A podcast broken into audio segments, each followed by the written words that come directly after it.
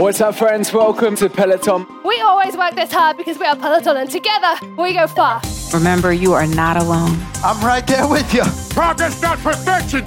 You've done the hardest part. This is Peloton. Hey, party people, what's up? I am Tunde Oyeneyin, and welcome to Fitness Flipped, a Peloton Studios original. Fitness Flip is the show that flips the script on all the things that we think we know about fitness. This week, we've been talking about comparison and how we're going to learn to compare ourselves to ourselves. We talked about how there are healthy ways to use comparison as a tool and not have it be this downer. We had the chance to chat with social psychologist Susan Fiske and one of my really great friends, Peloton instructor Emma Lovewell a couple big takeaways were that A, it's incredibly human to compare ourselves. We all do it. B, one of the ways we can utilize comparison as a tool for good instead of making it this thing that feels nasty and bad all the time is to change our target of comparison.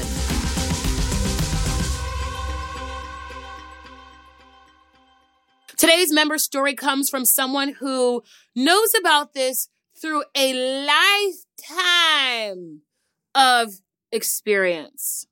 Let's get into it. Someone who has changed the target of her comparison is Peloton member Shirley Beard. Shirley lives outside of Seattle with her husband, who's her high school sweetheart, which I love because that's just so cute.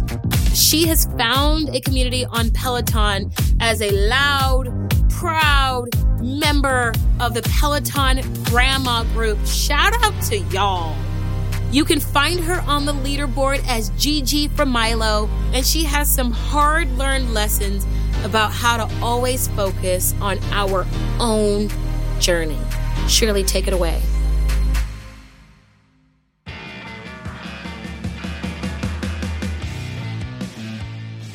My name is Shirley Beard, and I'm a 70 year old woman living in Seattle, Washington, in the United States. I'm a mother of two adult daughters and a grandmother of a freshman in high school and a senior in high school. I've been retired now for about 10 years from a career where I was a registered nurse for 25 years. I'm also a knitting instructor, and knitting is a very big part of my life and a huge part of my community. So the pandemic has put a halt on my knitting instruction, unfortunately, but it's given me a lot of opportunity to do other things. You know, the idea of comparison is absolutely human nature. You're not going to not do it. It's just something that everyone is going to do. In my early 20s, this is back in the day when women didn't have a lot of options and I had a group of friends. They found themselves nice, comfortable livings because they had professional husbands. They were architects or they were attorneys or whatever. And I was just starting out. My husband and I actually got married when we were sophomores in college. So we were not on the same plane as people who were five to seven years older than us.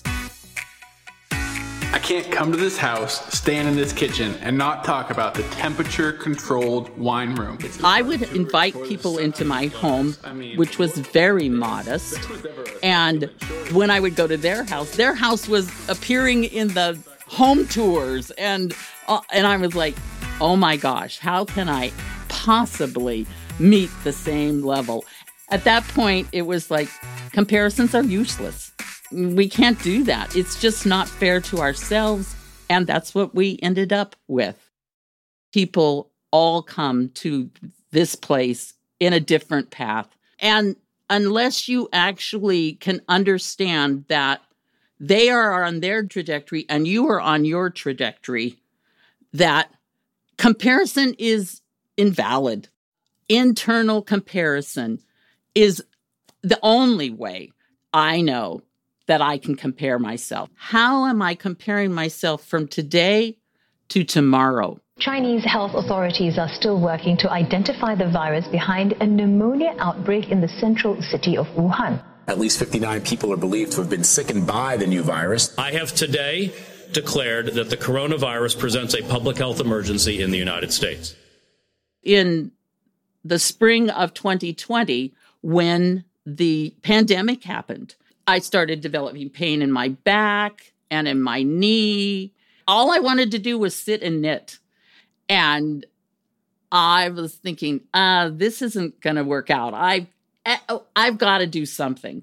And I was learning about the efficacy of the vaccine that was in development and the risk factors of not only my age, but also of my weight. You have to know at that point in my life, I was morbidly obese. And I, at that point, came to an understanding that no way am I ready to die from either COVID or a heart attack or a stroke or any of those other things because I have too much going in my life to do that. So I started using my elliptical at that point. And I started to see changes in my body. I, I, had less pain. I was losing weight. And my daughter was saying, You really should think about Peloton you will have such a good time because there's a community involved here. And yes, you are in isolation, and connecting with people is such an important thing in your life. So in January, my husband and I decided we would remodel our laundry room to make space for a bike. But I got to tell you, when we first got our Peloton, I didn't even know how to put the shoes on. I certainly didn't know how to take the shoes off. And fortunately, my daughter and my grandson were right there. Oh, you can do it. This is something that is you're going to really enjoy. But there's a learning curve. And when you're 70 years old and you're retired and you know everything, uh, learning something new doesn't always come easily. But then again, when I taught my knitting students, it was like you have to suspend all expectations for yourself and just know, go back to that beginner's mind and be that way. So I had to take my own lesson at heart. So we persisted and I I was starting to have fun. I was using the low impact rides and not asking myself to do too much. That's kind of the message that I heard from Peloton too that people come in at their own level. And that's where I was. We ride next to each other with hands on each other's back like the community that we are today. Yes, you have a community and yes, you have a leaderboard, but that's not who you're competing with you're competing with yourself and where you start in your journey and where where you progress in your journey. What I see everybody else on the leaderboard and I filter for age and I filter for my hashtags, I see the people that are like me and maybe having the same kind of struggle I am. And it only means that we are together in this path. It's not that I'm here by myself, but it's not that I care what they're doing. I just want them to see success. So that's the piece of the comparison and how I stay focused and how Peloton helps me stay focused on where I am on my path. Peloton Grandma to me means that Peloton is available for everyone. I'm 70 years old. It acknowledges me as an athlete and that I am moving towards a level of fitness that allows me to do what I want to be able to do with my grandchildren. I'm able to see my grandchildren. We get to spend time together. And I said to myself when I started this journey, I need to be able to do that. I need to feel good. I need to have the endurance.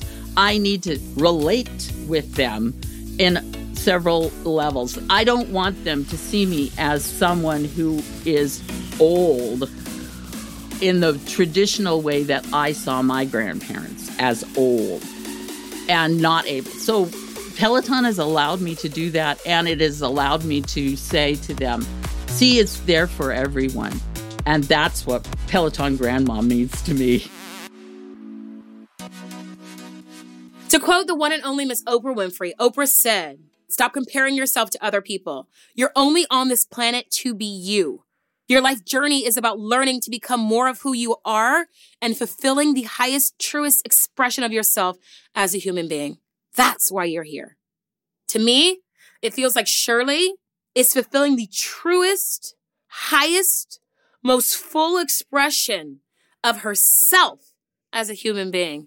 She is so inspiring. She is so, so, so, so, so, so inspiring. My question for y'all though, Peloton grandmas, do you have to be a grandma to be part of this group, to be part of this squad? Because you guys are killing it, and I don't have any kids, and most certainly since I don't have any kids, I'm not a grandma yet. But I'm trying to get on y'all's level. So if you're if you're auditioning or, or taking new members, I'd love to put put in that tape. Look for them on the leaderboard, y'all. Okay, so it's time for the weekly challenge. Earlier this week, I asked you to notice when you were comparing yourself. We're going to take that one, uh, two steps further. For the next couple days, while you're scrolling on the social thing, I want you to take notice of two accounts that make you feel not good. You know the ones I'm talking about? The person that you follow that you haven't deleted yet, but you know they bring you no joy. I want you to unfollow two of those accounts. On the flip side of that, take notice of the two accounts that inspire you, that make you feel good, and perhaps even bring you joy. Once you've done so, I have to hear about it. Find me, tag me at Tune to Tunde and at One Peloton, hashtag fitness flipped. Oh, this was a good one. It's a great day, y'all. Go out and be great. Fitness Flipped is a production of Peloton Studios. It is produced by Amy S. Choi and Rebecca Lehrer of the Mashup Americans. Our senior producer is Sarah Pellegrini. Our development producer is Alana Levinson, and our production manager is Shelby Sandlin. Fitness Flipped is sound designed by Pedro Rafael Rosado. Original music composed by Jen Kwok and Jody Shelton. Special thanks to Jen Cotter, Jamie Herbert, Laura Petro, Amanda Hill, Danielle Mills, Tony Calandra, DJ John Michael, and Alexis Duncan.